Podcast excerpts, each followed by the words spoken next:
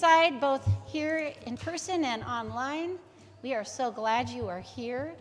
If you're in the back, please come and find your seats. I just wanted to mention that there's a lot of people missing today because our Haiti team, part of them anyway, is in Haiti. And then we've got a, a couple of large families that are gone for a funeral. So just remember them all in your prayers, please. And if you so desire, come up closer to the front and closer to the center of the room. We tried to make the music a little bit more close and narrow today, kind of like a coffee house. And we really need you guys to sing because there's not a ton of people here today. So you guys are all great singers.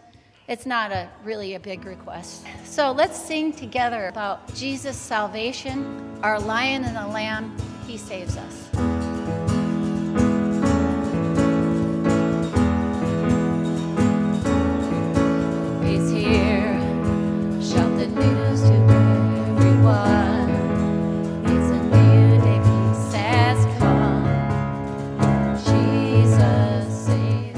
It's that time of year again, the Christmas program. Can you believe it? Six weeks is the dress rehearsal. And as we all know, that the wise men seek Jesus, they came to worship him. And it says that they saw the star, they rejoiced exceedingly with great joy. They fell down and worshiped him, and then opening their treasures, they offered him gifts. And that's what we seek for our Christmas program to be is an opportunity for you to bring your gifts to Jesus. So we have sign-ups at the back of the room to starting today. Um, sign up as quickly as you can because you only have six weeks to practice your part. If you don't see something that would fit your gifting, then let's work it in. Maybe you have a poem that fits in with this theme of Emmanuel, of the gospel, of um, the good news of Jesus Christ. So just sign up, make sure you do that. And we'll look forward to hearing from you in seven weeks, six weeks for the program um, for a dress rehearsal. Just uh, a few announcements here. You can see most of them on your bulletin. Today is the Food Pantry Day collection, collection day. Um, and then later this week, the Women's Missionary Outreach and Shin's November gathering. Also, note on November 11th, there's a For His Glory open mic night. So um, you might want to look into that and other items here in the bulletin. Also, have an exciting announcement with regard to the youth pastor search. You may have met Jesse and Mackenzie South two or three week, two and three weeks ago here. He has applied for the youth pastor position, and the elders and the search team have spent several hours interviewing him. Um, he's got a fair amount of youth ministry experience and ministry in general. And as we called his references and talked to him, kind of got one consistent testimony to who he is that he's a man that loves Jesus, loves people, has a heart for the gospel, wants to connect with people, young people in particular, and make them established in their faith. So the search committee and the elders were all of one mind that we should extend him an offer. So Mike Johnson and I called him last week, and he immediately accepted. And he told us that as he and Mackenzie were driving back home, they're living in Washington State right now, that they concluded that God was indeed calling them to Creekside. And he said, to the extent that if you had said no, I would have said, we need to talk some more. So we are happy um, to be looking forward to having him come here toward the end of the year um, as soon as all the arrangements can be made. Um, I guess I'll make one other note on that. Um, if you did make a pledge in support of a youth pastor coming, then the time to start spending the money is coming up. So, yeah, you can think of that. Um, and then, just on a personal note, I know uh, some have asked, but my son Brandon and his wife Madrian welcomed a little girl into the world last night, Eden Joy. So, we're happy to have her. Thanks, Bob. One more announcement or prayer request. Let's see. Yeah, Ann, would you and Courtney want to come up? Let's. We we have the final contingent of the Haiti team, they are leaving on Tuesday. So we need to continue to pray for those who are already down in Haiti and also pray for Anne and for Courtney because they're going to be joining the rest of the team uh, on Tuesday. So I'm, I'm just going to uh, lift them up in prayer before we start. Father, we just pray for your great provision and for your protection and for your blessing on uh, Anne and Courtney as they get ready to depart. Thank you for um, getting the rest of the team there safely. We just ask that you would continue to watch over them. Uh, just may they be a great blessing uh, to the, the people that they are ministering alongside of, with and to. And uh, may you use the, this trip for your glory, uh, for your kingdom. It's in Jesus' name we pray. Amen. All right. Would you please turn in your Bibles to Ephesians chapter 2? And we're going to look today at the first 10 verses of Ephesians 2. And really, what we're going to see, and I hope that you all get a vision for this passage, is one of the really the most succinct and one of the richest descriptions of the gospel in the entire Bible. And, and I think this is, is a great passage. If you have been saved uh, for decades, this is just such a rich and amazing passage just to look at and to consider the scope of what God has done for us. If you're not a believer, this is like a perfect passage to look at as a primer just to say, what is this Christian message all about? You know, I hear, I hear people talking about the gospel. What is the gospel? What does it mean? And so to look at this passage together, I think, uh, is, is something that can be just great for all of us to see. So I'm going to read through it as we start. Ephesians 2, starting in verse 1, says, And you were dead in the trespasses and sins in, once you, in which you once walked, following the course of this world, following the prince of the power of the air, the spirit that is now at work in the sons of disobedience, among whom we all lived in the passions of our flesh carrying out the desires of the body and the mind, and were by nature children of wrath, like the rest of mankind. But God, being rich in mercy because of the great love with which He loved us, even when we were dead in our trespasses, made us alive together with Christ. By grace you have been saved. And raised us up with Him and seated us with him in the heavenly places in Christ Jesus, so that in the coming ages he might show the immeasurable riches of his grace in kindness toward us in Christ Jesus. For by grace you have been saved through faith, and this is not your own doing, it is the gift of God, not a result of works, so that no one may boast. For we are his workmanship created in Christ Jesus for good works, which God prepared beforehand that we should walk in them. So if you've got your little slip of paper that's in the bulletin uh, where you are taking notes, if, if you're one of those people that takes notes during messages, then you can write down these three points. Uh, we're going to look at this passage in three parts.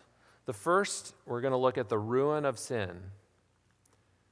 The second section is going to look at the rescue of the Savior. And the third section, we're going to talk about the riches of salvation. Now, if you've seen uh, the movie The Princess Bride, uh, a classic, um, there's, a, there's a moment in the movie where the uh, apparently dead Westley is brought to a guy by the name of Miracle Max. And Miracle Max, after examining the lifeless body, says, Well, he said, Your friend is not dead. He said there's a big difference between all dead and mostly dead, right? There's a big difference.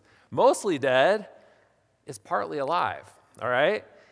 And um, in this, in this uh, section that we're going to look at to start here, we get Paul's diagnosis of what our spiritual condition is apart from Christ.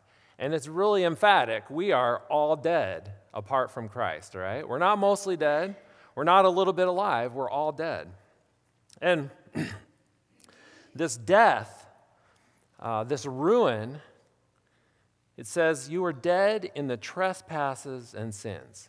So it stems from sin, it stems from trespasses, it stems from not following God's design for our life. And Paul is going to lay out three sources, three sources of sin, three sources or channels that bring this death to all of us. And he's going to point to the world, the devil, and the flesh. All right? So you see it right here in verse 2. It says, In which you once walked, following the course of this world. Following the course of this world. So the world in Scripture is, is often used as a term, and, and it really encompasses the world system, okay? And, and you think, well, what is the world system? Well, I think we can see it if we just stop for a moment and, and, and observe the world around us. You know, if um, you see injustice, right? And, and you can see injustice in our current time, you can see injustice throughout the ages. You know, think of the many ways in which people have been enslaved and, and uh, traded like cattle. Um, that's injustice. You think of the greed that corporations show when they, you know, sometimes cut corners uh, to save some costs or to make uh, a buck. And at the meantime, leaving people behind that are sometimes injured from faulty products or, or things like that. You know, I think from a biblical perspective, you see it really early on in the book of, in the book of Genesis 11. You see this, there's this scene at the Tower of Babel. And in Genesis 11 4, says, The people said, Come, let us build ourselves a city and a tower with its top in the heavens, and let us make a name for ourselves, lest we be dispersed over the face of the whole earth. So, this idea, let's make a name for ourselves, right? Pride. All these things pride, injustice, greed, corruption they're all kind of baked into the world system. And, you know, governments throughout time uh, show varying levels of uh, um, wisdom and in the rulers and and yet what you see this trajectory over history is that you know it, you may have a good government for a little while it doesn't last very long you look at the history of israel and the kings you know they start out with with uh, saul and david and solomon and it just it, it goes downhill it doesn't last and, you know, we're going to be voting in, in a couple of weeks, and, and we pray for the right candidates to come to power. But there's this world system, it's baked in, right? And, and any efforts we have to reform it or renew it or make it right um, are just, they feel like they're so short lived, right? 1 John 2.15 talks about all that is in the world, the, the flesh, uh, the desires of the flesh, the desires of the eyes, and the pride of life. These are the things that mark the world system, right? And so, this brings death. Um, and, it, and it brings a lot of suffering, and, and you can all just look around and you see it. But it, it's, it goes beyond uh, this world system. Continuing in verse 2, it says, following the prince of the power of the air, the spirit that is now at work in the sons of disobedience. So it's not just, it's not just the world system, right? Which has plenty of corruption and evil in it just due to the sinfulness of, of man. But there's a, there's a force, there's an evil that's behind this system. And this evil is called in this passage the prince of the power of the air. We also know him as Satan, we know him as the devil. John Piper says, Air is everywhere, and our enemy is everywhere. Peter talks about Satan as a prowling, roaring lion, just waiting for someone to devour. Colossians 1:13 talks about being transferred from the domain of darkness and that's, that's really what this is. This is a world system working together with a satanic influence uh, to bring a domain of darkness that really lies over, lies over the earth.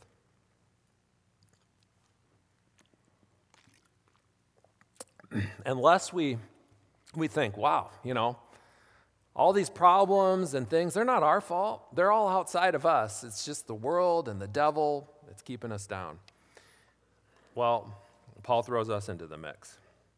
Verse 3 he says, Among whom we all once lived in the passions of our flesh, carrying out the desires of the body and the mind, and were by nature children of wrath, like the rest of mankind. So, even if we lived in a, in a perfect society, even if we lived, uh, you know, apart from the presence of the devil, you know, if we lived in paradise, I think we would do the same thing that Adam and Eve did. We would take those desires that are at work inside of us and we would act on them, the desires of the body and the mind. So we're not just victims of external forces, we're victims of our own self. Um, you think of Esau, he sold his birthright for a bowl of stew. It smelled good, it looked good, it was right there in front of him. Yeah, this is, this is what I want. Okay? We're short term thinkers, you know? And you see it, you, you, you look around, the, the headlines come fairly regularly. Uh, could be a prominent politician or it could be a pastor, um, any number of people, someone with influence and power. And, um, and yet, you see these times where they, they fall into an affair or they maybe they steal some money or you know they, they, they take what, something that is a, a short-term thing and they place it ahead of their real long term happiness, right? Um, and so the ruin of sin is all around us. It's in the world system. It's in, you see it in the devil working in that system. And you see it in, your, in our own hearts, right? In, in the desires of our mind and our body. And, and to this pronouncement that says, that we were by nature children of wrath. Man, what a, what a thing. Children of wrath. And all of these things, this sin, is crying out to God for judgment judgment of the world, judgment of the devil, judgment of every one of us who have failed to live up to God's standard. This is the message of the Bible. And there's a really interesting progression here. Notice how in Verse 1, it says, And you, and you. Who is the you? Well, we know he's writing to the Ephesian church. So that's, that's kind of the basic answer, but he's, he has something in mind more specific, okay? He is talking to a Gentile audience. He's saying, And you, Gentiles, you were dead in trespasses and sin. And you say, Well, where do you get that? Well, you can look at verse 11. He says, Therefore, remember, at one time you Gentiles in the flesh. And then you can look down at chapter 3, verse 1. He says, For this reason, I, Paul, a prisoner of Christ Jesus, on behalf of you Gentiles. So he's pointing out, you Gentiles, you're, you were dead in your trespasses and sins. But then notice, he makes a shift. In verse 3, he says, Among whom we we all once lived, okay? So he's talking there. This isn't just about Gentiles, this is about Jews, all right? Paul was a Jew, okay? He says, We, we Jews, we also once lived in the passions of our flesh. And, you know, I think it's significant that he calls, after he says we, he says, We were by nature children of wrath. What, what was the, what was the, uh, Jewish leaders that, you know, kind of, how did they justify themselves before Jesus? They said, We're children of Abraham. Well, Paul's here saying, you know, it doesn't matter if you have Jewish privilege, you're still really a children of wrath because of your sin. And, you know, throughout this section, this, it's also interesting that all this language about death, and yet all this activity happening, right? You know, he says, We were dead in trespasses and sin. And then he, he says, In which you once walked. So these are dead people. They're walking around, all right? Think of the little zombies that might come to your door tonight asking for candy, all right? Um, we were dead, but lots of activity, right? Lots of things happening, all right? This is a spiritual death, okay? So don't think, oh, just because I'm doing good works, just because I'm doing good things, just because I'm helping the poor, that I'm not spiritually dead, okay? This spiritual death is in spite of the activity, okay? Because it says, you, you walked, you followed the course of the world, the prince of the power of the air, the spirit that's at work, again, activity, among whom once we all lived in the passions of our flesh. We were dead people, carrying out the desires of the body and the mind, okay? Spiritual death. All right? But then one of the great uh, verses in all the Bible, verse 4 says, But God. But God. So if this, is a, if this whole passage is a great summation of the gospel, I love this two word. If you want to sum the gospel in two words, you could almost do it. You have to fill in the blanks and say why. But these two words, but God, okay? In spite of all the ruin around us, in spite of everything bad in this world, this message that, but God. God didn't leave us on our own, okay? He didn't leave us apart from a rescue. And so we're going to look at the rescue of the Savior. And we see the why and the how and the purpose, okay? So, under point two, ABC, the why, the how, and the purpose. The why God, rich in mercy, because of the great love with which he loved us. Now, I was thinking about this, this term mercy, right? What does it mean? Mercy is an undeserved favor. And it, and it is so rare in the world, all right?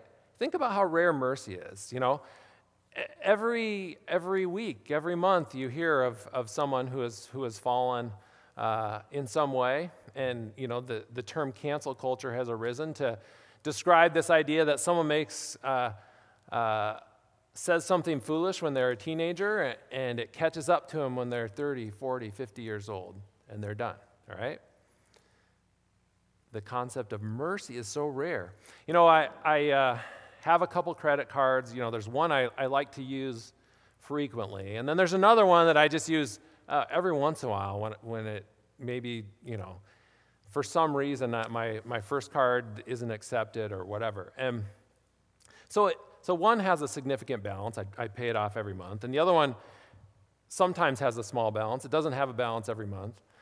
So this summer, I, I had a small balance on the second card, you know, $100 or something like that and life just gets busy, right? I, so I didn't pay it off in time, or, or I was very close. So I, I, I get my balance the next month, and all of a sudden, whoa, you know, you were assessed a late charge. And I, I went back and I looked, well, what day was it due?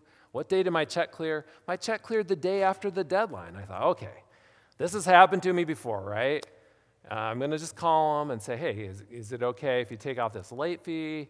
I was a day late. Call them. No, they weren't having anything of it. And this is like a this is like a, a card that I, I, you know, for $100 and you get a $35 charge, it's just like, okay, this is, this is ridiculous. But it, it's just a little example. Like, we know when we mess up, we want mercy, right? When we're a day late with our payment, we want mercy. But, you know, I signed an agreement. I said, yeah, I'm going to follow the terms of this credit card. And if I mess up, you have the right to charge me $35. But man, I'm like, ah, yeah, I was a day late. Can you just, you know, spot me the $35? But mercy is rare, right? So to think that the God of the universe, who we have transgressed his rules over and over and over again, he's described as rich in mercy, okay? That's an amazing thing. God is rich in mercy.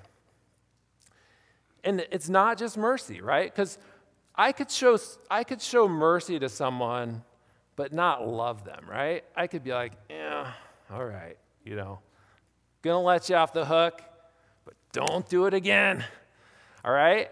But God combines mercy with love, all right? Because you could show mercy without love, but God doesn't do that. He combines mercy with love. It says, God being rich in mercy. And just these adjectives that he adds in, right? It's like not even, you know, it's like, well, is that really necessary? It's, it's enough just to have mercy, but God is rich in mercy. And it says he has great love. Great love with which he loved us, okay? So God's actions flow out of his attributes, okay? So that's the why, The why is rooted in who God is. He's a merciful God, He's a loving God. But then look at the how. Verse 5 says, Even when we were dead in our trespasses, it's like, he, it's like he hasn't already talked about it enough. He reminds us again hey, remember what we just talked about? Even when we were dead in our trespasses, God made us alive together with Christ. By grace, you have been saved. So we were made alive together with Christ, okay? So, um, you know, before, we were part of the death that flowed from Adam. Now, you might, you know, you think some people ask the question, well, what came first? Did the sin come first or did the death come first? It's kind of like the chicken and the egg, right? And I think you say, well, when you look at Adam, uh, the sin came first and the death followed.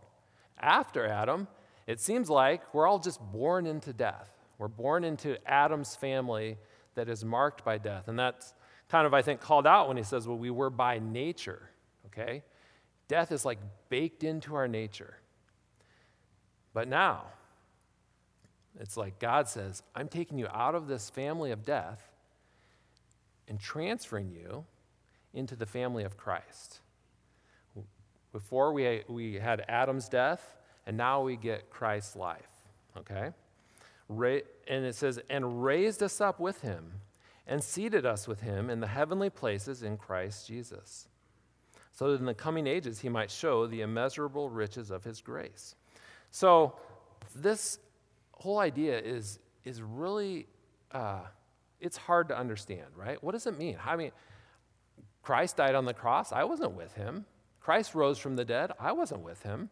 Okay? And, and when you say that Christ is seated and we're seated with Christ, well, wait, I'm still here. I'm on this earth. I'm not with Christ. Well, it, it, adding to the confusion, if you look back at chapter 1, verse 14, and it talks about the Holy Spirit, he said, he, Who is a guarantee of our inheritance until we acquire possession of it? So this seems like a little puzzle here. We haven't acquired possession of it yet, and yet it says we're seated with Christ. It's, it's like stating that we're already there, we're already victorious. Well, this is this concept that runs throughout Scripture. It's this idea that there is a union that we get with Christ, so that Christ's actions transfer to us. Okay, I'm going to read you just two other passages, two other examples to show how this language is used.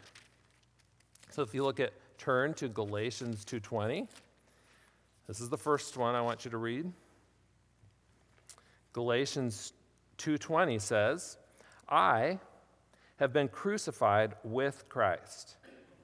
It's no longer I who live, but Christ who lives in me. And the life I now live in the flesh, I live by faith in the Son of God, who loved me and gave himself for me." Okay, so not only, you know, according to the Ephesians passage, we're, we're raised with Christ and we're seated with Christ. Well, this Galatians passage is saying that I've been crucified with Christ. All right, let's look at another one Colossians. Colossians chapter 3, verses 3 and 4 says, For you have died, and your life is hidden with Christ in God. And when Christ, who is your life, appears, you will also appear with him in glory. So this language is, is, is still just kind of like, like what, what does this even mean? And I, and I really think a lot of it is a mystery. It's this, it's this idea of the vine and the branch, and Jesus says, Abide in me, be connected to me, all right? The reason we have life is because God, when we trust in Christ, connects us to Christ. God connects us to Christ. And it's like, the victory that Christ accomplished is already done on our behalf. D.A. Carson says the promised inheritance is already inaugurated. The promised inheritance is already inaugurated. Now, I thought of a little example. I, I uh, when I attended Emmaus Bible College, I played basketball for a couple years. We were not a very good team, but I mean, we could, we could play competitively when we were playing against teams that were in our own division, right? Well, my, my freshman year, somehow, um, I, I don't know how this happened. Uh, the schedule was put together, and we were set up with a, a home and away uh, contest against uh, a team from Indiana, Manchester uh, University. And Manchester was not part of, of our division. Manchester is NCAA Division three. okay? We were National Christian Collegiate Athletic Association Division two. all right? So you can't get any lower than we were, all right? we were Division two of the Christian schools, all right? And uh, so you know, we didn't know what to expect. The first game we played against them was, was in Dubuque. And, but they show up in this big, you know, a team bus, and this is still Division three. This isn't Division one, but they show up in a team bus, and their radio guy says, Hey, where do we set up our booth? And we're like, oh, We never played against a team with a radio uh, station. And we're like, This doesn't sound good, you know? We, we go in there and watch them warming up, and then big guys. I mean, you know, 6'9, 6'10, you know, they, they were tall, they were fast, they were, they were, they were, you know, much better athletes than we were, okay? And, and so you know, we play the game and we get absolutely pounded, all right? I, I'm not going to tell you the final score, but they had over 100. We had less than 20, all right? So it was bad. It was bad.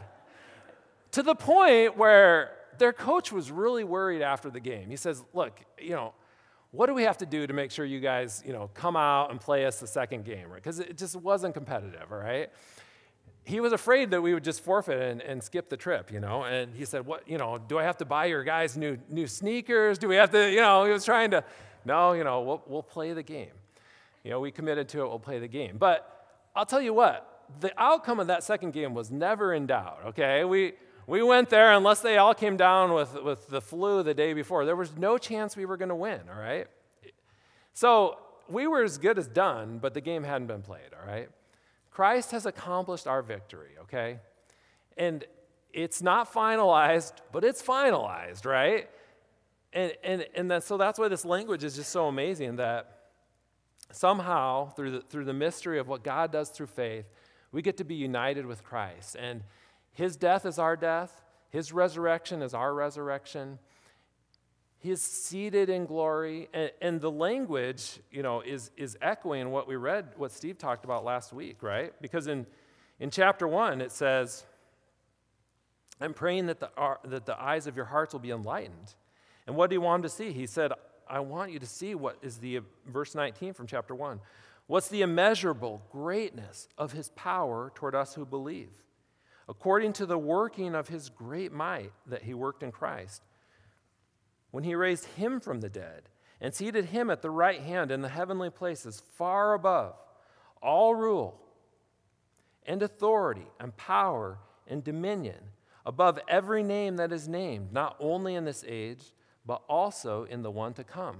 So we're reading that and we're like, wow, that's where Jesus is. And then in chapter 2, he says, well, You're seated with him. And so, this victory that Jesus has accomplished on our behalf, it's like it's already done.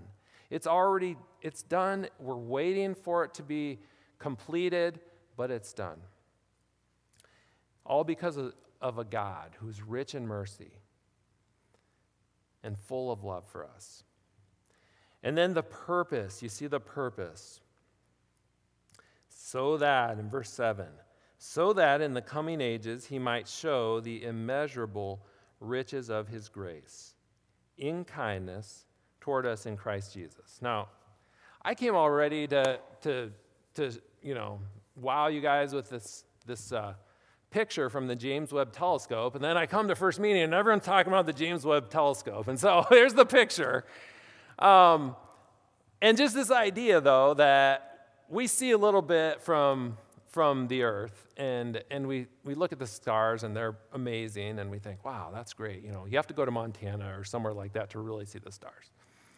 But then, you know, we, we progress through time and we see a little more and we see a little more and we see a little more. And every time we see more, we're blown away.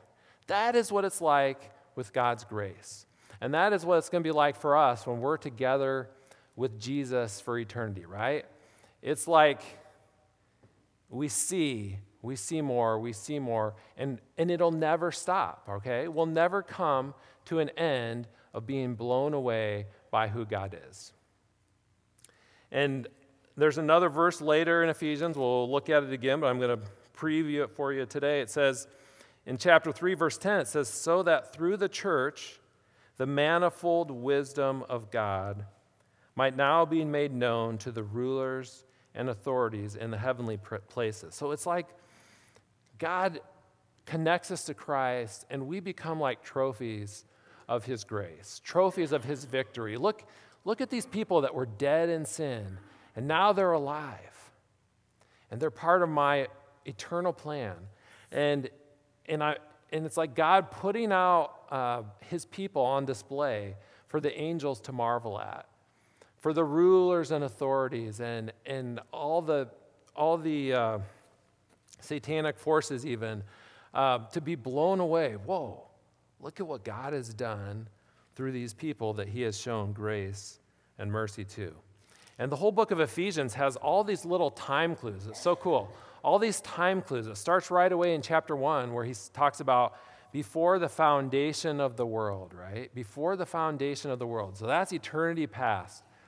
That we were, even at that time, chosen in Christ before the foundation of the world. And then it continues forward in our redemption, okay? And then in verse 7, this is looking, this is looking ahead because this idea that we says, so that in the coming ages, so this whole scope of salvation from eternity past to eternity future is all in view in this book all because of what God has done for us. And so we look at the last couple verses, verse 8, 9, and 10, and this is the riches of salvation. The riches of salvation, for by grace you have been saved through faith. And this is not your own doing, it is the gift of God, not a result of works, so that no one may boast. For we are his workmanship, created in Christ Jesus for good works, which God prepared beforehand that we should walk in them. So he talks about the gift and he talks about the workmanship as part of the riches of salvation. And the gift, he makes two points about the gift. He says, it's not by our own doing, it's not from our own works. Okay? The two negative points. And then the opposite, he gives the opposite of both of those.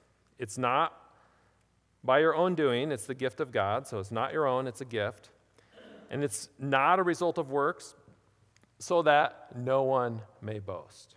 All right? Think about what is boasting? Boasting is when you do something great and you want to tell everyone about it. But what's the key there? It has to be something that you've done, right? If you didn't do it, you can't boast about it. So I was thinking about this. Um, just imagine that you were on a uh, boat, you're crossing the Atlantic Ocean. Um, and all of a sudden, you know, a huge storm comes up, your boat capsizes, everyone is scattered into the water. Maybe you happen to grab a life jacket and you put it on. And, you know, you look around and no one from your ship is left. You're there by yourself and you're wearing a life jacket. What would you start to do? You might do the calculations in your head like, ah, you know, this water's cold. I might have an hour before hypothermia sets in. I better start moving around. I better start, you know, well, you know, I'm I'm 100 miles from shore, but I guess I'll start swimming, right? So you start swimming, and uh, but you're you're for all intents and purposes you're dead, right? Now just imagine that another boat happens to be driving by and they see you. And they throw out a rope to you, and you grab the rope and they pull you into the boat. And then imagine you get home and you're telling the story, and you, and you and the whole point of the story is how great you were because you grabbed the rope, right? And how how you know, no, who would ever do that? You can there's no way you could turn that scenario into an opportunity for boasting, right? There's there's nothing that you did. You were a dead person in the water with a life jacket, and a, because a boat came and threw a rope to you, that's the reason you're saved. It's because of someone else's actions, nothing that you did on your own. Well, that's, that's what we have in Christ, right? You know, believing in what God has done, accepting it through faith, that's just grabbing a rope, okay? And we can't take any credit for it. There's no boasting, There's no boasting. It's completely, it's completely because of grace. It's completely because what of God has done for us. And yet, what does it do? The fact that it's a gift means who gets the glory? God gets the glory, okay? And that's the way it should be. That's what, that's what he says is the whole purpose of this is for his glory, okay? God didn't save us so that we could brag about it. It's, it's all for him. So it's a gift. But it's not just a gift. We're not just saved from our sins and then just left there. Look at verse 10. We are his workmanship, created in Christ Jesus for good works, which God prepared beforehand that we should walk in him. So the riches of salvation are a gift and it's a workmanship. And God is saying, you know, I'm taking people who are dead and turning them into something great, turning them into something, you know, this, a workmanship. Think of a craftsman, right? Forming something amazing. That's what God is doing in our lives. He's made us into a workmanship. And you know, I think of I think of the the verse from 2 Corinthians uh, 5 7. 2 Corinthians 5 7 says that we walk by faith, not by sight. Sorry, the wrong one. Um, is it 1 Corinthians? If anyone is in Christ, he is a new creation. The old has gone, behold, the new has come. Okay? That's what, that's what Paul's emphasizing here in Ephesians, that we're a new creation. You know, the people that we were before, we are no longer. And we're not, we're not saved by works, but God has saved us for good works. And so he's made us into a workmanship so that we can accomplish his purposes, right? And how awesome it is that he has like created these opportunities beforehand, right? Another time, another cool time reference, which God prepared, prepared beforehand that we should walk in them. So we start in this section with walking in death. Isn't that cool? And we end walking in the works that God has prepared beforehand for us to do. How amazing is that? And so, as we come to the end here, uh, and we just reflect, here's this great salvation that He's given us. You know, we were ruined by sin. The Savior brought us a rescue, and now we can have riches in salvation. But again, this offer is available. You know, if there's someone in this room who is viewing, you know, God's gift was skepticism, you know, I just say, look around. Look at the brokenness in the world. Look at the brokenness that exists in our own hearts. We know we need help. We know we need a Savior. And God has provided that. He said, I sent my Son, He paid the price. Now just come be united to Him. Make His death your death, make His resurrection your resurrection, make His victory your victory by accepting what He has done on your behalf.